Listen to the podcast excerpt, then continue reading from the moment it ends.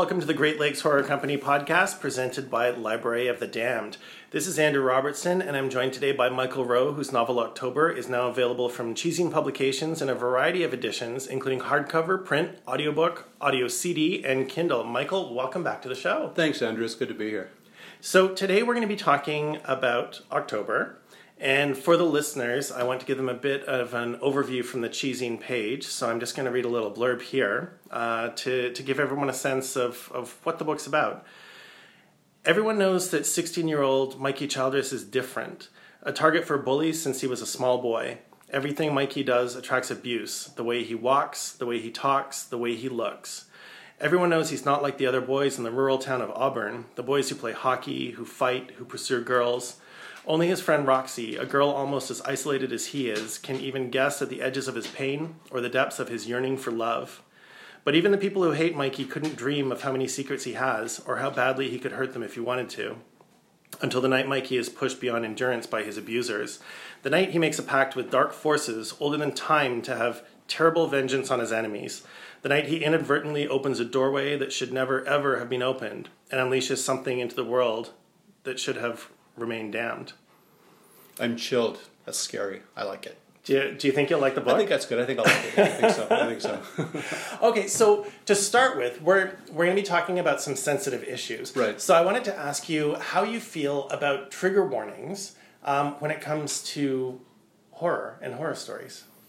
Well, it's funny, you know. I'm. I think I'm probably. Uh, I, I think I'm going to speak generationally here, and I'm, I'm kind of sort of pre-trigger warning in terms of things like horror. I, I would think that horror readers would have a um, would have a sort of a sixth sense about what they can handle and what they can't, and um, you know, it, it, I, I think you could theoretically have trigger warnings for anything, and God knows you could have trigger warnings for this book. So, if it's if you have a trigger trigger warning for devils or bullying or something, I mean, it's a book about bullying. It's about a, a, a gay kid who gets bullied every day in school until he's pushed past the point of um, past the point of, of surviving um, and decides to stop it and decides to get revenge in the only way he knows how, which is uh, by turning to the occult.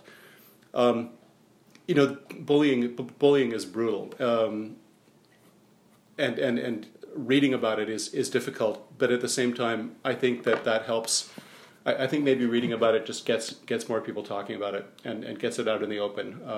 Because in the past it's sort of been hidden and covered up and and people particularly gay boys have been told to suck it up and and sort of stop provoking it themselves.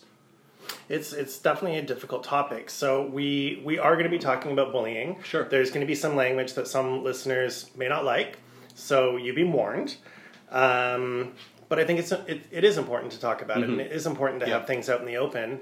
Um, and it is true that horror is something that challenges people's perceptions of what's right and wrong, and maybe what you know there, there may be a feeling that with horror you're, you're enjoying something horrible that's right um, but it's all in context i mean it is it, it is written to be enjoyed and understood and thought about, and the book is very thought provoking. Well, I think it's a. I, th- I think horror is a wonderful way of of uh, telling stories that need to be told, but giving you the the um, thematic latitude to make them to, to, expand to expand beyond the theme, or bring in elements that actually enlighten and and, and highlight the theme a little bit more. Um, you know, this book is a supernatural horror novel, but it, even without the supernatural element, it's it's a portrait of a savage high school bullying of, of a gay boy. And um, I, I, think I think the fact that it's told in a horror context allowed allows the reader to experience it um, in, in another context with another dimension added to it. So let me add some context um, for my first question sure. for you. Um, so, bullying being, being a central theme um, of October, uh, for the listeners, I wanted to contextualize it with some short text from the book. Uh, Sean Curtis barely knew Mikey Childress except to know what everyone knew that he was a faggot. That was all someone like Curtis needed to know. So, in the context of horror, why do you think bullying has, has been a recurring theme that we've seen over the years? And why, um, even since Stephen King wrote Carrie in 1974, has so little changed in our culture when it comes to bullying? I think first the the first part of the question is one of the reasons it's so much a theme in horror is that bullying is so much of a theme in life, and in horror, um, there is generally speaking opportunities for the victim to avenge himself in a way that are not available to somebody in in a in, in real life or, or in, a, in a literary context or, or um, you know in, in, a, in a realist context.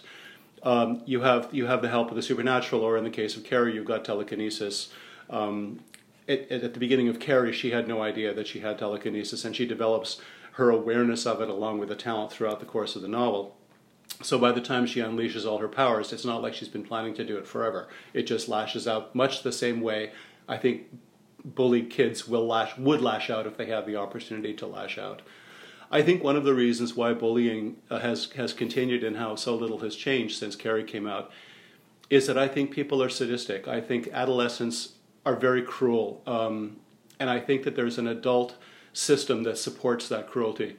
Uh, if there if there's an awareness of bullying now and anti-bullying movements, it's because enough bullied kids grew up to become adults who are aware of the damage that it does. There are studies now that were not available in 1976 and 77 when I was bullied um, that show how much psychological damage it does to the child as an adult later in life. Uh, you can actually break things in, in, in, the, in the kid's psyche and the kid's self esteem. And the, the, the, central theme of, of October um, is that you can actually you can actually destroy a moral core with bullying. If you can be cruel enough and if you can find the person that's just the most vulnerable to your specific type of bullying, you can actually shatter the moral core. And the novel explores what happens when that moral core is shattered.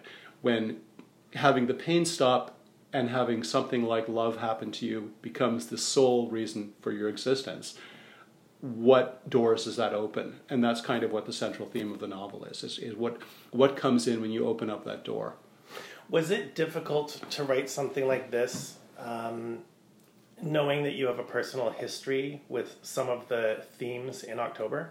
It was actually liberating because I have a, a connection to the themes. I mean, it, it, it's it's scary how easy it is for for adults who were bullied as kids to actually enter back into that mindset. Um, I was really lucky. I grew up and I became a happy, successful person, and um, I think it gave me an awareness of how much damage can be done. Uh, I go out of my way to be kind whenever I can because of that. Um, but no, I, I, found it. I found it. Uh, first of all, as a writer, I mean, it's a theme that I wanted to explore. So that there was the automatic professional thing that clicks in. Um, but no, I didn't. I, I, felt I felt a degree of distance. I mean, I think one of the things that probably helped was I wasn't exclusively in Mikey's head the entire time. I was in the head of his best friend Roxy, and even in the head of the bully sometimes. So that gave me a bit of a break mm-hmm. from from being in the victim's head. A bit of world building that gives you respite from exactly from maybe an area that you feel like you might be an expert in. Because I think um, gay men that grew up gay men that grew up in a certain era, and even now, because we're not going to pretend that things are great. No, no. Um, some people may think. Uh, there's no need to come out anymore, that you don't need to worry about the bullying anymore. And I find that most of the people that say that, that are younger, grew up in a cosmopolitan center. That's right. And I also find a lot of adults say that. There's a lot of a lot of adult gay men who are past that, and lesbians too, and and uh, you know, queer people in general. Excuse me. I got a terrible cold at London Comic Con last week. Great event though. Really enjoyed it, but oh my god, whoever gave me that cold, I hope you bought my book too.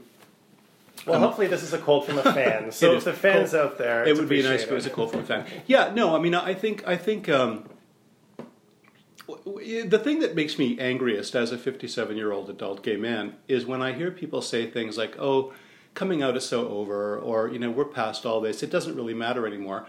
And then, meanwhile, there's some kid in some small town somewhere that's reading this or hearing this. If it's, a, it's if it's a famous person that says it, and they're wondering, well, if it's over and if we've won all these battles, then why am I crying every day? Why am I bleeding twice a week? You know, why is my life framed in such a way that I'm thinking about suicide all the time? So, no, it's not over. Mm-hmm. It's, it, it's not over. And th- there's that wonderful phrase, you're only as strong as your weakest link. And until the last bullying stops, we're not free of this, of this thing. And um, I think it's, it's something that's very current, and we're still seeing suicides of bullied kids, queer or not, yes. in the news. And um, I just want to note that the day that we're recording this podcast is actually National Coming Out Day.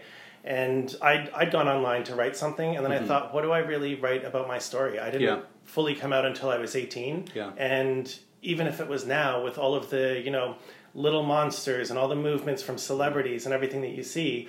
Um, I don't know if I would have come out until I was 18 again, even if I was 18 now. I wrote on my Facebook page that I came out when I was 19, but uh, I couldn't have conceived of the changes in the world in terms of uh, queer liberation um, at that time. But at the same time, I think that the 57 year old me is a little disappointed that we're not further along. Mm-hmm. And then when you consider intersectionality, where you've got a queer person of color in a Yeah. small town, I mean, there's it things start to pile up. Exactly. It's Yeah. uh, it's never as easy as some people like to make it think. No. But I do think that by talking about about issues like this and with books like October that advance the conversation. Um, We'll slowly get there. Hopefully. Maybe not in our lifetimes, Yeah. but to be optimistic, we hope. For sure. Um, so back to the book, our main character Mikey is clearly smitten with one of the popular kids who sees him as a wimpy sissy. He's in love with him. He's he's very in love Yeah. with him, and in many forms of art, from books to comics to motion pictures, and even uh, perhaps most especially pornography, there's a recurring theme that as gay men we romanticize our aggressors. Um, so why do you think that is, and what keeps drawing some of us to these men that aren't necessarily the best thing for us? Well, I would posit that in the case of somebody like Mikey in October, um, he's in a small high school and he has a fairly small world, um, not populated by anyone else like him.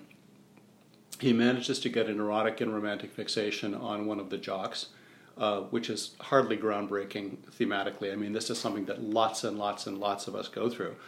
But he happens to find the uh, he happens to he happens to get an erotic fixation on the one jock that is cruelest to him, one of the two, one of the two major bullies. and I think like like an abused spouse, he makes excuses for he makes excuses for this person. Um, um, Dewey Verbinski and his, is is the other bully, and um, Jim Fields is the one that Mikey has the erotic attraction to and romantic attraction to. And when something terrible happens, he tends to put all of the focus on on Dewey, and lets Jim off the hook. So I mean, I think that um, hopefully this is something we grow out of.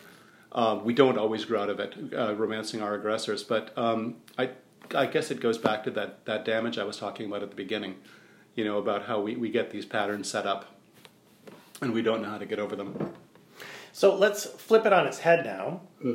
Um, to talk about how some straight men actually see the wimpy sissy as a threat.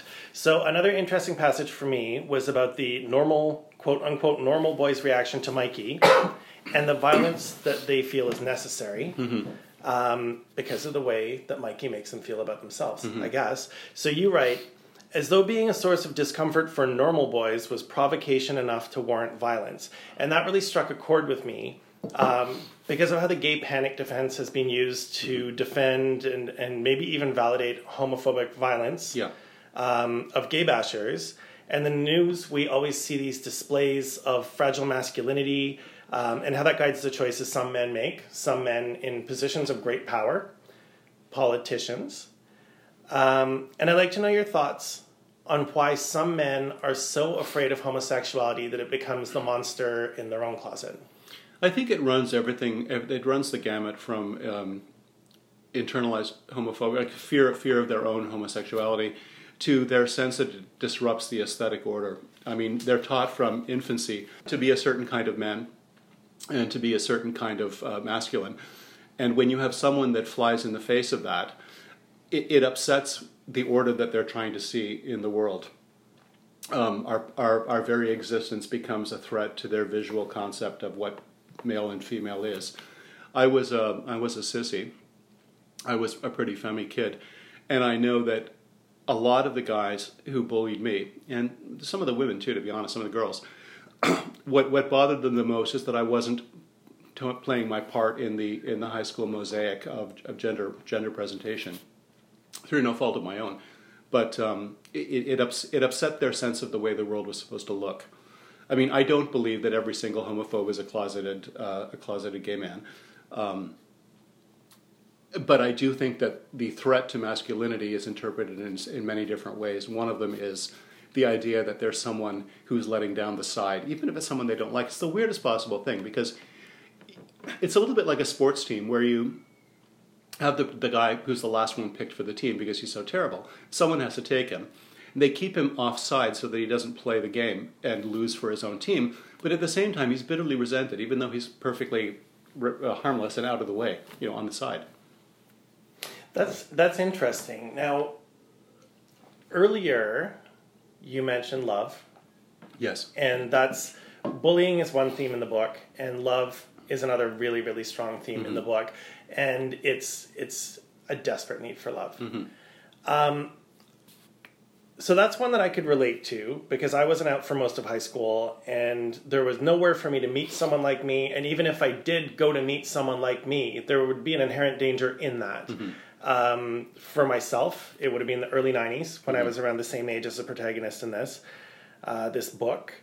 Um, so, do you think that gay men, uh, many of us who spend a lot of our formative years in the closet when, when the other teenagers are dating and going out and navigating those social systems, um, do you think that when we when we do actually decide to go for it, that we're more and I'm generalizing here. I know that, so I don't need any emails. but are we more desperate to find something meaningful? I think we're more ready.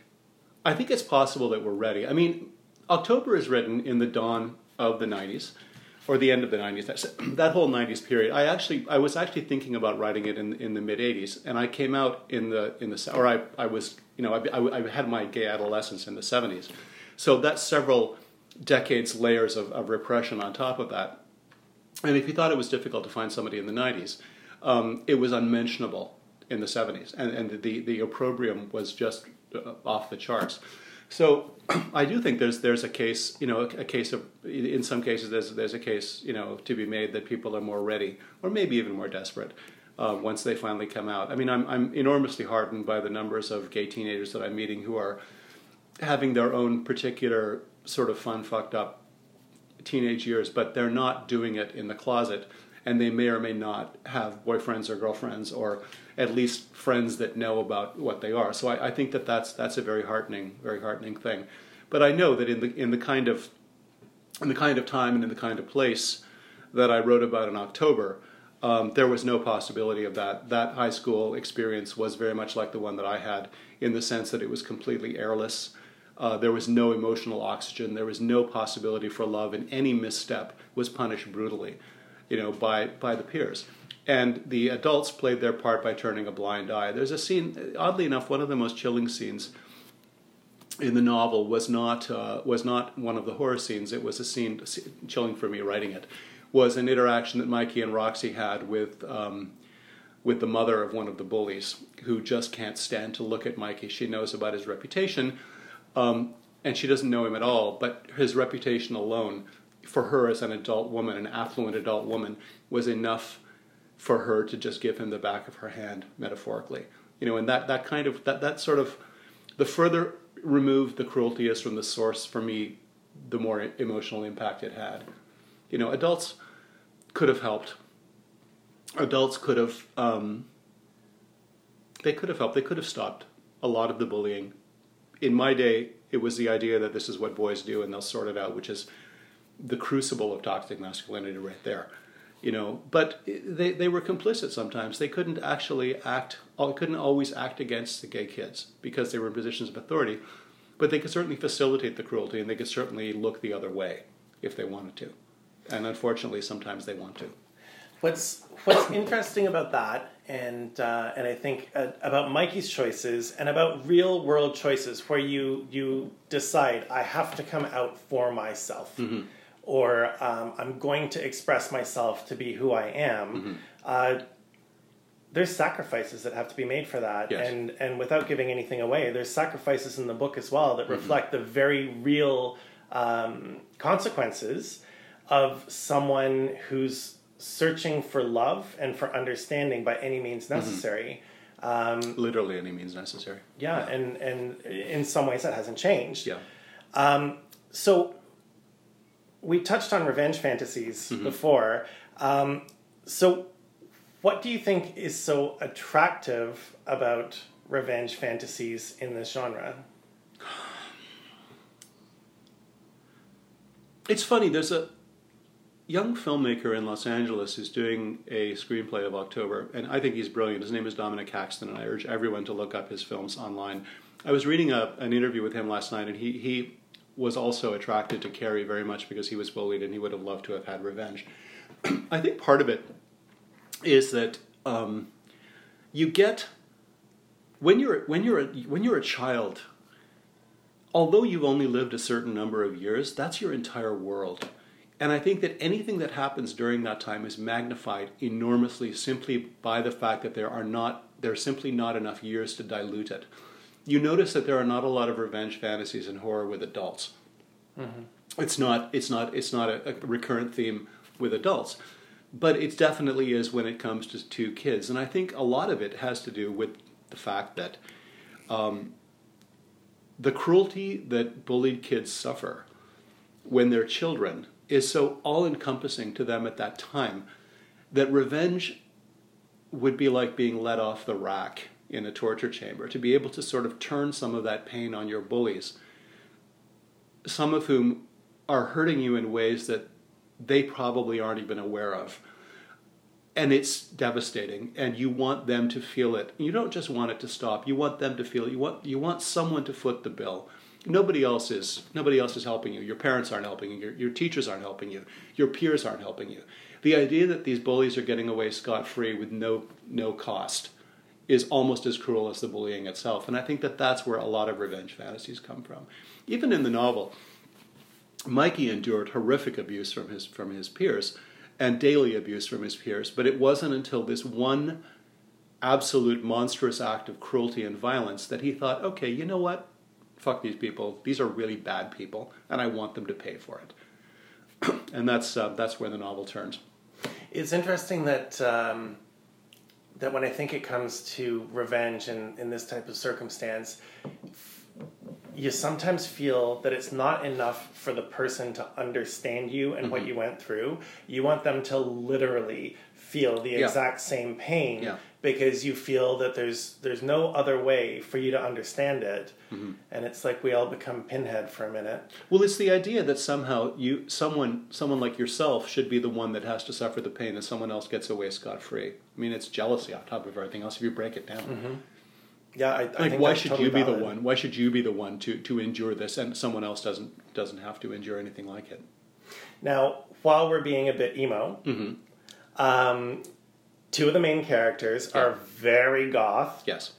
Emo for millennials, but anyways, it's goth yeah. for us. Goth is making a comeback. Mm. Um, and one of them's a witch, mm-hmm. uh, a practicing white witch, a teenage witch. Yeah, yeah.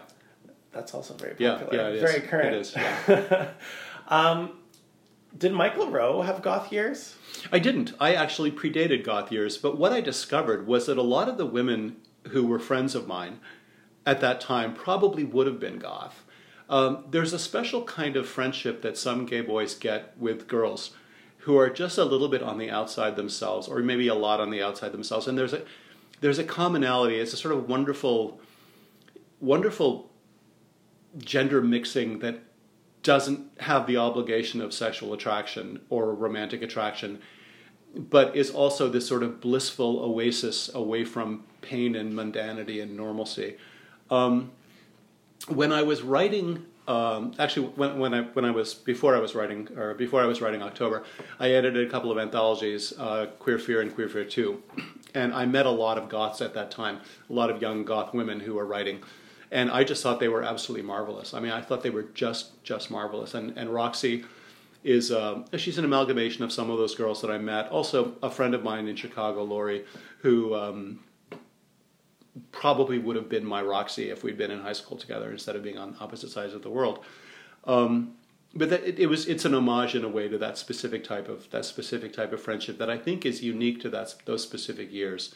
You have other friendships. I've, I've wonderful friends with the women. I'm, I'm a member of a writing group that has just with female members except me. Uh, but there's a special magic to um, mixed friendships at that time that is hard to replicate later in life. The way you presented their friendship mm-hmm. um, in the book was very familiar to me. It felt very true, okay. and it felt Good. very lived.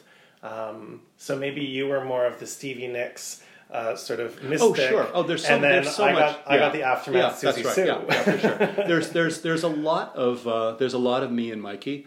Um, there's this the level of vulnerability that Mikey has is not me. I, I was never that vulnerable to that kind of that kind of cruelty. I had an imagination which spared me a lot of pain because I could go into my head, I could go into my own world, and I could project my, my life as an adult and plan it. You know, it, that got me away from, from, from the reality of, of my teenage years. Um, you know, Mikey with his horror novels, and you know, Mikey with his, um, you know, with, with his his lip syncing to Stevie Nicks. Yeah, totally me. Probably Olivia Newton-John too, actually. But uh, yeah, there's a lot of me in him. There's there's, there's me in, in almost all of the characters in that book, just to one degree or another. If if I'm not actually one of the characters, I can certainly understand how they thought, even the awful ones. You know, I, I got to know. Um, we we all have these nightmare bullies that we can reach old age and still feel a shiver when we remember them as the monsters of our adolescence. But some of the ones that are kind of indifferent, and they're unpleasant and sort of passively bullying, but they're not committed to it. If you're lucky, and I have been very lucky, I've actually gotten to meet some of those men later in life and said to them, you know, why did you do this? Like, what, what were you doing? And, the, and they, they would say, I didn't know what I was doing. I, um, I didn't mean that you were gay when I called you a faggot. That was just a bad thing that we called other boys. I'm not sure. I'm not sure how much of a uh, how much of a relief that is, but uh, you know, you, you you can sort of, if you're lucky, you get to talk to them and you get to understand their own fears and their own insecurities, and maybe f- forgive if if that's what you want to do. There's room for that if you if you try. It's it's interesting you say that because I had a similar experience. Uh, where on the last day of grade school, uh, five boys decided they were gonna, they were going to teach me a lesson. And so on my way off the school grounds, the largest one stood in my way, and then all the other ones took turns while he held me, uh, punching me. And a couple of years later, um, I was really good friends with a woman who ended up being his girlfriend, Mm. the uh, the ringleader, and he apologized, and I didn't know why I did it. I'm really sorry, etc. Um, and by that point, I'd already been through a couple of different stages where, you know, passing by where I knew he would be, I'd be terrified. And over time, that started to go away. And over a bit of more time, I started to kind of grow a scab and then a thick skin over it. Yeah. So by the time the apology came, um, I just kind of felt sorry for him. But I was still a little bit angry in the background. Mm-hmm. I can about relate. The, I can yeah, relate to that exactly. That's Yeah. exactly how it is. about the person that he was and you know part of me wanted to to reject the apology Yeah. but the bigger part of me thought well if i do that then what does that say to everyone else that apologizes Mm-hmm. whether it means something or not um, and i'm glad you brought up olivia newton-john because she did get into leather at the end of Yes, Grease did. so i think she qualifies Yes, for this she discussion then- yes, absolutely. So I want to. We're talking a bit about the real world, and maybe we'll lighten it up a little bit with real world horror. Um, so, what in the world of politics and the news has the most chilling effect on you right now? Hmm, what an interesting question. I think it probably has to do with the fact that one of Donald Trump's worst legacies is the fact that he has ground down the standards so badly that we are all now almost rolling our eyes as atrocity after atrocity after atrocity occurs and we're used to it because he's lowered the bar so much and degraded the American presidency so much. My mother was American, my father was a Canadian diplomat, so this you know this this political world and, and this cultural world with the United States has been a big part of my life. I wrote for the Advocate for a number of years and, and for the Huffington Post. So US politics are not just a hobby of mine, they're kind of you know it's it's kind of like it's it's kind of my métier in a weird sort of a way. And I, I find that the fact that we've gotten used to things that would have been literally unthinkable in the 70s or the 80s or even the 90s or even the early 2000s things that would things that would end a presidency are basically news, new, the crawl at the bottom of CNN on a, on a daily basis. And much like bullying and much like some of the themes in this novel I have a terrible fear that once a standard is destroyed And once a bar is lowered past a certain point, it doesn't go up again. That becomes the new normal. And that kind of leaves me terrified for the future. Um, here in Canada, um, they they canceled the um, they canceled the climate change debate because the Conservatives refused to participate. And I'm thinking this is a party that is seriously considering running the country for the next four years, and they're not willing to participate in a climate change debate. I don't even know where to put that. You know, that's the difference between the kind of horror that I've written about here, or vampires or werewolves or goblins or witches or whatever, versus the real horror that you know that people see when they look out the window. When people say, "Oh, I'm not political," or "I just find political discussion so boring," my thing is like, well, why don't you just resign from the human race then? Because this is kind of important. I would love a world where politicians were sane and normal. You know, you, you know who gets to say don't melt, don't get involved in our politics? Countries like Luxembourg and Belgium that don't cause any trouble at all. But you know, here in Canada, we have our issues, and you know, God knows we're we're, we're living in the shadow of our neighbors to the south, um, whose every action has a literal impact as we you know since we're living next door. So you know, th- those are the real world, and, and that's just that's just the tip. That's the that's the overarching thing. It's the tip of the melting Yeah. iceberg. Yeah, It's it it really is. I mean, climate change and politics yeah, are just water and oil right now. Yeah. It's it's real life scary. and it's it's kind of interesting because when people people say things, uh, you know, Americans often well often sometimes they say things like, oh well, he's not even your president. I don't know why you're even caring about it. It's like well, because I don't live in a hole in the ground, you know, and because this is having a, an, a direct impact on the planet, you know, on a day to day basis. If they lived in a bubble, it would be different. If we didn't share their air, if we Exactly. didn't share their water, I mean, it's the planet is a resource, and I think that you know you you actually see more climate change um, based horror books and films as Mm-hmm. Yeah. well over the past twenty years, even. But we've known about this for Yeah. for half a century. Well, horror's always been such a wonderful barometer of the times. I mean, it's that's the other thing that that uh, the realists never want to give us credit for is that if you want a reflection of the times, check the horror fiction, the good horror fiction of the time. I think that's totally fair. Now, one thing I'm going to say now is I've interviewed you before, and it's so nerve wracking to interview you because in your career you've interviewed some of the greats. So, for our listeners, can you tell us about some of the people you interviewed during your time at Fangoria and, uh, and with other magazines? Sure. Um, and, and what that was like, what that time was like. I'll start out with Stephen King, which was the pinnacle of my of my uh, my Fangoria career. I think I interviewed him on the set of Storm of the Century, and I did a larger piece for the National Post because they gave me four thousand words to write, and even Fangoria, bless their heart, did not have four thousand words, four thousand extra words available. Um, the generosity of Stephen King, both in the interview um, and with the fans that were collected outside the trailer where we did it, was an object lesson for any any author or any person in public about how to treat people. Um, the grace and the humility and the kindness was off the charts. Um, I remember taping it, and I remember listening to his voice and thinking, "This sounds like a really nice, cozy uncle." You know, from Maine, that's just having a cozy fireside chat with you while he talks about these stories. And then I sat down to transcribe it, and the prose itself was gorgeous. I mean, the word selections were perfect. He even had punctuation in place, like it was perfect. There was you, there was no uhs or uhs or anything like that. It was this perfect paragraphed prose, and that was kind of fantastic. John uh, John Carpenter was also incredibly generous and and very um, very kind. Um, Clive Barker, who I, I interviewed through the Advocate, was exceptionally kind to me. Um, he he blurbed Queer Fear and had some very kind words to say about Wild Fell, my second novel. Um, but once again, there was somebody that I, I had also seen in a in a book signing contest context, and um, just phenomenally generous with people and and y- y- signing books for lines and lines of people and taking time to talk to them and treat them like human beings. Um, yeah, no, it's it's kind of it's kind of amazing. I, I, working for Fangoria, which I did for 17 years, I, I think I did more than a dozen cover stories for them.